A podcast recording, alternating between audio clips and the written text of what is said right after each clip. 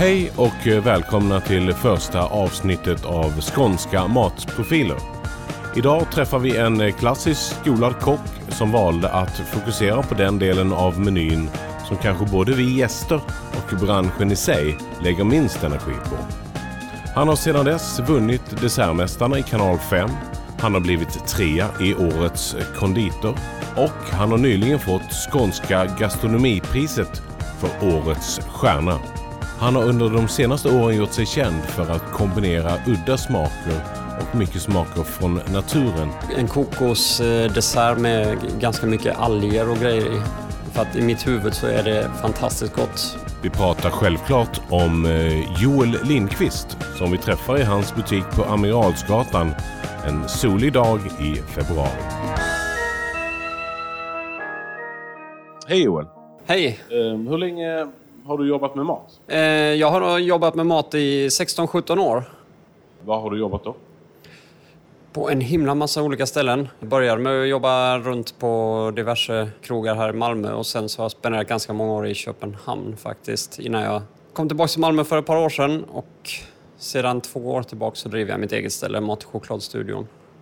Och det är där vi sitter just nu faktiskt. Precis. På Amiralsgatan nummer arton. Hur kan det komma sig att du valde att jobba just med dessert och ja, choklad och dylikt?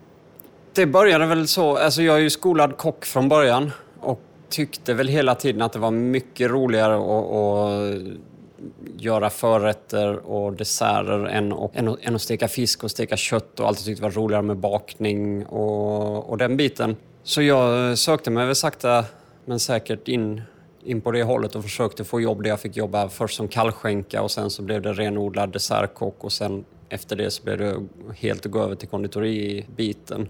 Jag tror det har med att göra att det är liksom mer, mer en, en eh, man jobbar på ett lite annorlunda sätt. Man, man gör inte, kanske inte så mycket grejer alla minut som man säger så. En fisk och en köttbit ska du gärna steka så nära servering som möjligt medan en dessert kanske du börjar med tre dagar innan en gäst egentligen ska äta den och likadant med tårtor och bröd. Jag gillar nog att jobba mera så och mera kunna också lägga fokus på den estetiska biten tycker jag är otroligt intressant. Det måste också vara en, en himla skillnad på hur tillgången på kockar är. Det måste finnas många mer varmrättskockar än dessertkockar, antar jag. Definitivt. Alltså de flesta kockar tycker det är roligare att, att, att steka kött. Alltså den här lite mer macho-biten. Men den har liksom aldrig riktigt tilltalat mig. Och, och precis som du säger så är det inte så många som är intresserade av den andra biten. Vilket gör att det har alltid funnits arbetstillfällen för mig när man har kommit till en restaurang och har just det specifika intresset. För det är kanske den sista positionen som många hade valt i ett kök. Men det har alltid varit första valet för mig att få stå och köra just desserter och bröd och den biten. Vad är dina inspirationskällor? Alltså i början så inspireras man ju väldigt mycket, eller inspireras jag väldigt mycket av av andra. I takt med Instagrams matflöden bara blir större och större så har man ju liksom sett eller fått inspirationen från större delar av världen. Men i och med att man hittar mer och mer sin egen stil också så tar jag mycket inspiration av naturen runt omkring oss, årstiderna, tillgången på råvaror. Det kan vara extremt begränsande och jag tror att, att sätta ramar, något som är väldigt triggande för, för, för kreativiteten. Har du tillgång till allting så är det väldigt svårt att ha en utgångspunkt. Men om du snävar av det och liksom sätter ordentliga ramar så är det, och jobbar med mycket färre grejer, sätter upp regler, så triggar det för min del igång kreativiteten väldigt, väldigt mycket. Men det finns ändå vissa råvaror som du kanske vill använda året om när det gäller bär och så vidare. Hur gör man för att förlänga möjligheten att använda dem? Det finns lite olika, olika metoder. En frys är väldigt bra. Vi fryser in så mycket färska bär vi bara kan på sommaren för att de ska räcka så långt som möjligt under vintern. Konservering och fermentering av olika, på olika sätt fungerar också väldigt bra även om det kan bidra till en viss typ av smakprofil som man kanske inte alltid är ute efter. Och sen just att vissa grejer får man bara välja bort. Jordgubbar kan vi inte köra året om, det kör vi tre månader på sommaren och sen, sen är det inga med jordgubbsdesserter på, på nio månader. Det gör också att det blir, när jordgubbarna väl kommer igen sen så blir det fantastiskt roligt att jobba med den. När rabarben kommer så blir det väldigt kul att jobba med den. Men efter, efter tre månader så är man rätt trött på det och då är det rätt skönt att det kommer en äppelsäsong, en päronsäsong, en bärsäsong som, som tar vid hela tiden och man får nya råvaror att jobba med. Så man inte går i samma fotspår hela tiden. Du jobbar även med, med ganska mycket udda råvaror för att vara efterrätter från naturen. Hur kan det komma sig att du valde just det? Det har blivit lite av din signatur. Det har ju blivit det. Och jag, först så är det väldigt kul att jobba med, med lite mer spännande råvaror som folk kanske inte känner till. Sen, sen så är det en del i min filosofi kring hur man skapar en riktigt bra dessert. Att det måste finnas någonting som sätter sig i huvudet på folk.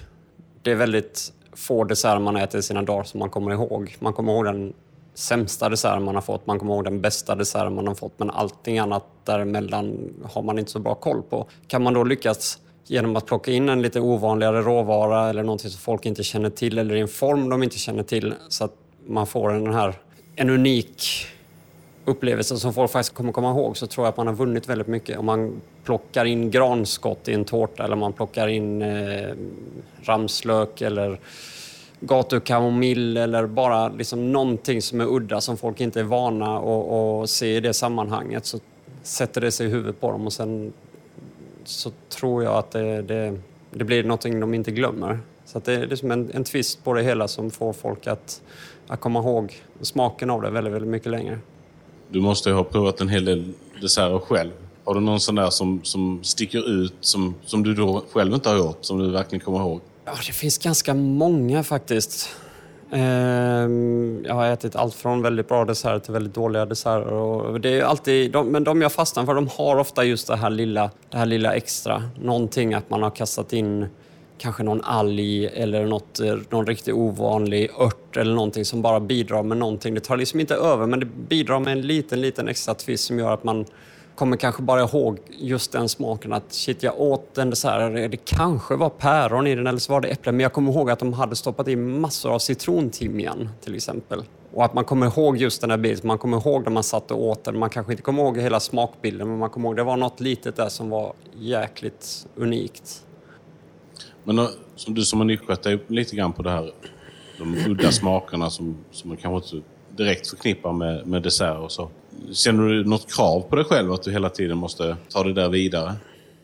Ja, det, det gör man absolut. Vi har ju till och med haft kunder här som ibland har tyckt att vi har haft, nej, det var alldeles för vanliga smaker idag. Jag kommer tillbaka om två veckor och handlar istället. Samtidigt som man ska försöka att inte slå knut på sig själv heller. Om vi är mitt inne i en fantastisk härlig...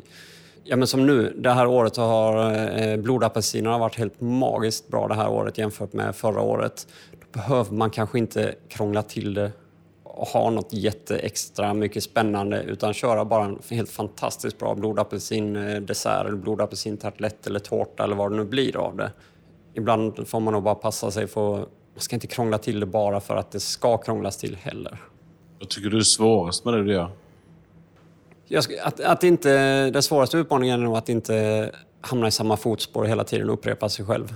Det eh, jobbar man ändå ganska mycket med, tycker jag. Att man eh, försöker hitta nya, nya sätt att presentera någonting på, nytt utseende, nya tekniker, någonting nytt hela tiden. Så det inte blir bara samma sak fast man byter smaker på det, utan att det händer andra grejer också. Och, och, ibland är det jättelätt och ibland är det jättesvårt. Ser du några speciella trender i det som du sysslar med just nu? Det finns ju ganska mycket trender. Generellt så har vi börjat prata om ganska mycket om socker.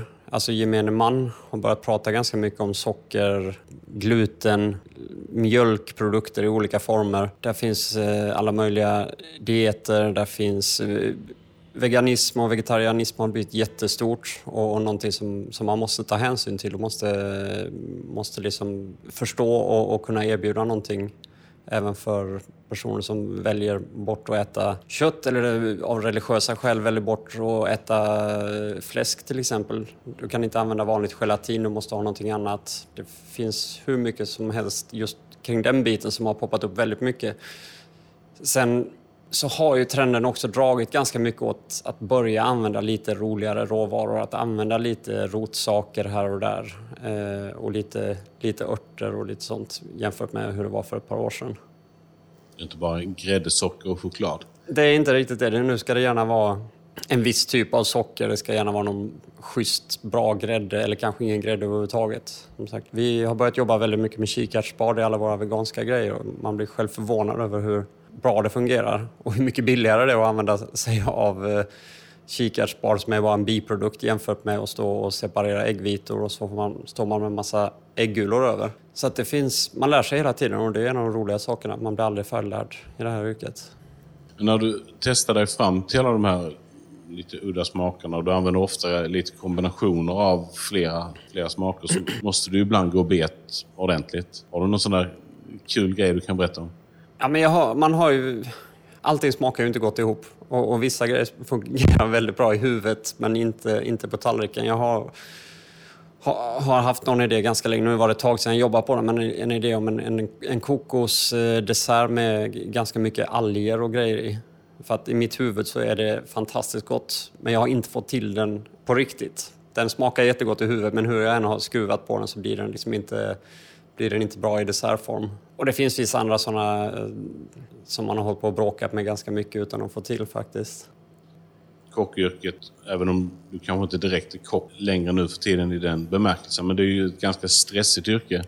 Vad gör du på fritiden för att liksom koppla ifrån allt det här varven är? Alltså, jag vet inte riktigt. Man kopplar nog aldrig riktigt av helt och hållet från det. Alltså, mat är ju mitt största intresse. Även vid sidan av, av jobbet. Så att det blir ju mycket gå ut och äta. Och då gör man ju det i någon form av roll som yrkesman också. Man bedömer ju maten. Det är väldigt lätt för mig att gå på en restaurang och, och så sitter man och bedömer maten istället för att faktiskt njuta av den. Man tittar på vad de har de använt för tekniker. Jaha, hur gjorde de det här? Och så börjar man fundera kring varför de har gjort det istället för att bara sitta rakt upp och ner och, och njuta. Det kan hända ganska ofta faktiskt. Att man kommer på sig själv med och, det här kunde jag ha gjort bättre eller de skulle jag ha gjort så där istället. Eller wow, hur fan gjorde de det här? Det måste jag ta reda på istället för att bara äta och njuta. Men, men det mesta cir- cirkulerar faktiskt kring mat på ett eller annat sätt för min del. Just den här upplevelsen som du precis nämnde, tycker du att är det något som du tycker är bra eller dåligt? Är det en belastning för dig eller är det en Nej, det är källa nog bara, till inspiration? Det är nog mer källa till inspiration och det är nog bara så det är. Det tror jag. Alltså, jag har ju turen att få, få jobba och kunna få en lön för att syssla med min absoluta favorithobby. Så att jag ska ju inte sitta och gnälla över att det är jobbigt att gå ut och äta. Liksom. Nej, det är fantastiskt kul. Det är, ja, det är mycket mer en tillgång än vad det är en belastning. Sen, sen skulle det väl kanske någon gång kunna vara jätteskönt att bara så här, sätta sig på ett sunkak och äta mat utan att börja titta, fundera på var köttet kommer ifrån, vad de använt för mjöl, vad är det här hit och dit. Det kanske var skönt ibland, fast samtidigt inte. Jag tycker det är viktigast att man ska tänka på när man gör sina desserter hemma. Ja, men egentligen, det allra enklaste tipset är ju faktiskt som med så mycket annat som gäller matlagning, det är att hitta produkter av riktigt bra kvalitet. Du kan inte göra en jättebra chokladmousse om du går och köper blockchoklad på, på en, en stor marknad. Du kan inte göra en, en jättegod jordgubbssorbet på brasilianska importerade jordgubbar mitt i vintern. Alltså, börja titta på vad som är i säsong. Säsongerna är ju, de hjälper oss så himla mycket på traven. På, på sommaren när det finns som mest jordgubbar så är jordgubban som billigast. Och det är då de smakar som mest. Då är det väldigt lätt att göra något väldigt bra av jordgubbar. Medan ska man göra något på jordgubbar i november så är det väldigt svårt att hitta på jordgubbar som inte ruinerar den och överhuvudtaget smakar någonting. Så att man börjar i, i den ändan och tittar på råvarorna precis som med all annan matlagning. Och när man bakar, titta på vad man använder för mjöler, vad finns det för utbud, vad kan jag hitta för andra saker som smakar mer. Och även titta på socker, det är ju socker i de flesta desserter och tårtor. Man behöver ju faktiskt inte använda vanligt vitt strösocker som inte smakar något annat än sött, utan det finns ju jättemycket spännande sockertyper, råsocker, muscovadosocker. Alla olika sådana här typer där det faktiskt sockret i sig har en smak och tillför någonting. För jag kan tycka det är ganska konstigt att tillföra jättemycket av någonting i en rätt som inte har en smak. Du späder liksom ut smaken med, med, med socker som inte har någon smak. Istället för att tillföra ett socker som också har sin egen karaktär. Det skulle jag nog säga är, är några hyfsat enkla tips. Börja titta lite på, på råvarorna. Jag önskar att jag kunde ha något mycket lättare. Så här, ja, men tänk på att du vispar så här så blir det mycket bättre. Men jag tror inte att det är rätt väg att gå. Jag tror att man ska börja med att titta på, på råvarorna faktiskt. Alltså, ett exempel när man åker utomlands, åker till ett varmt land. Äter en passionsfrukt eller en melon eller en mango. Vad som helst som har ju aldrig smakat så gott som de gör just där. Och det är ju för att där är de de har vuxit där, de är plockade vid rätt tillfälle, de är inte mognade på någon båt på väg till Europa. Och liksom förstå varför, det är inte bara för att man är på semester och avslappnad så de smakar så himla gott, utan det är för att de är i väldigt, väldigt bra skick just där jämfört med hur en mango som man, är, som man köper här är. Har du någon sån här ingrediens som, som, som alla har hemma i skafferiet som man kan använda i en, i en chokladdessert till exempel som, som kan lyfta den? Um, vad skulle det kunna vara? Ja, men alltså att tillföra lite gott havssalt är ju nästan gott i precis allting. Det är något man glömmer väldigt ofta när man bakar söta desserter eller söta bröd. Att man ser till att det finns lite sälta där också. Lite salt på jordgubbarna, lite salt i en chokladmousse, lite salt i en chokladkaka, lite salt i en kanelbulle. Det gör underverk. Det, det är lätt att glömma bort. Men tack så mycket Joel för att vi fick ta, ta din tid här i din lilla butik på Amiralsgatan. Tack så mycket för att jag fick vara med.